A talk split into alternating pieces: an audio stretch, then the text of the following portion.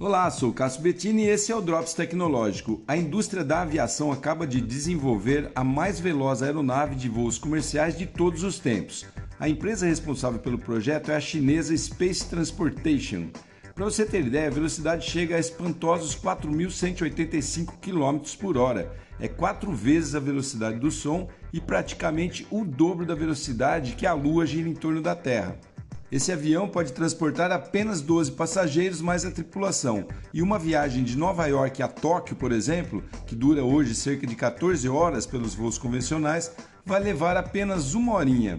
Segundo o CEO da empresa, ele diz que estamos entrando na era dos superaviões comerciais, que poderão dar um novo salto nas relações econômicas globais, pois além de passageiros, o projeto também visa o transporte de cargas.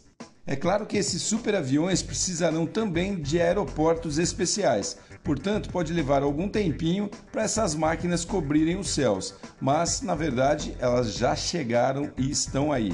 Sou o Cássio Bettini compartilhando temas sobre tecnologia, inovação e comportamento. Até o próximo.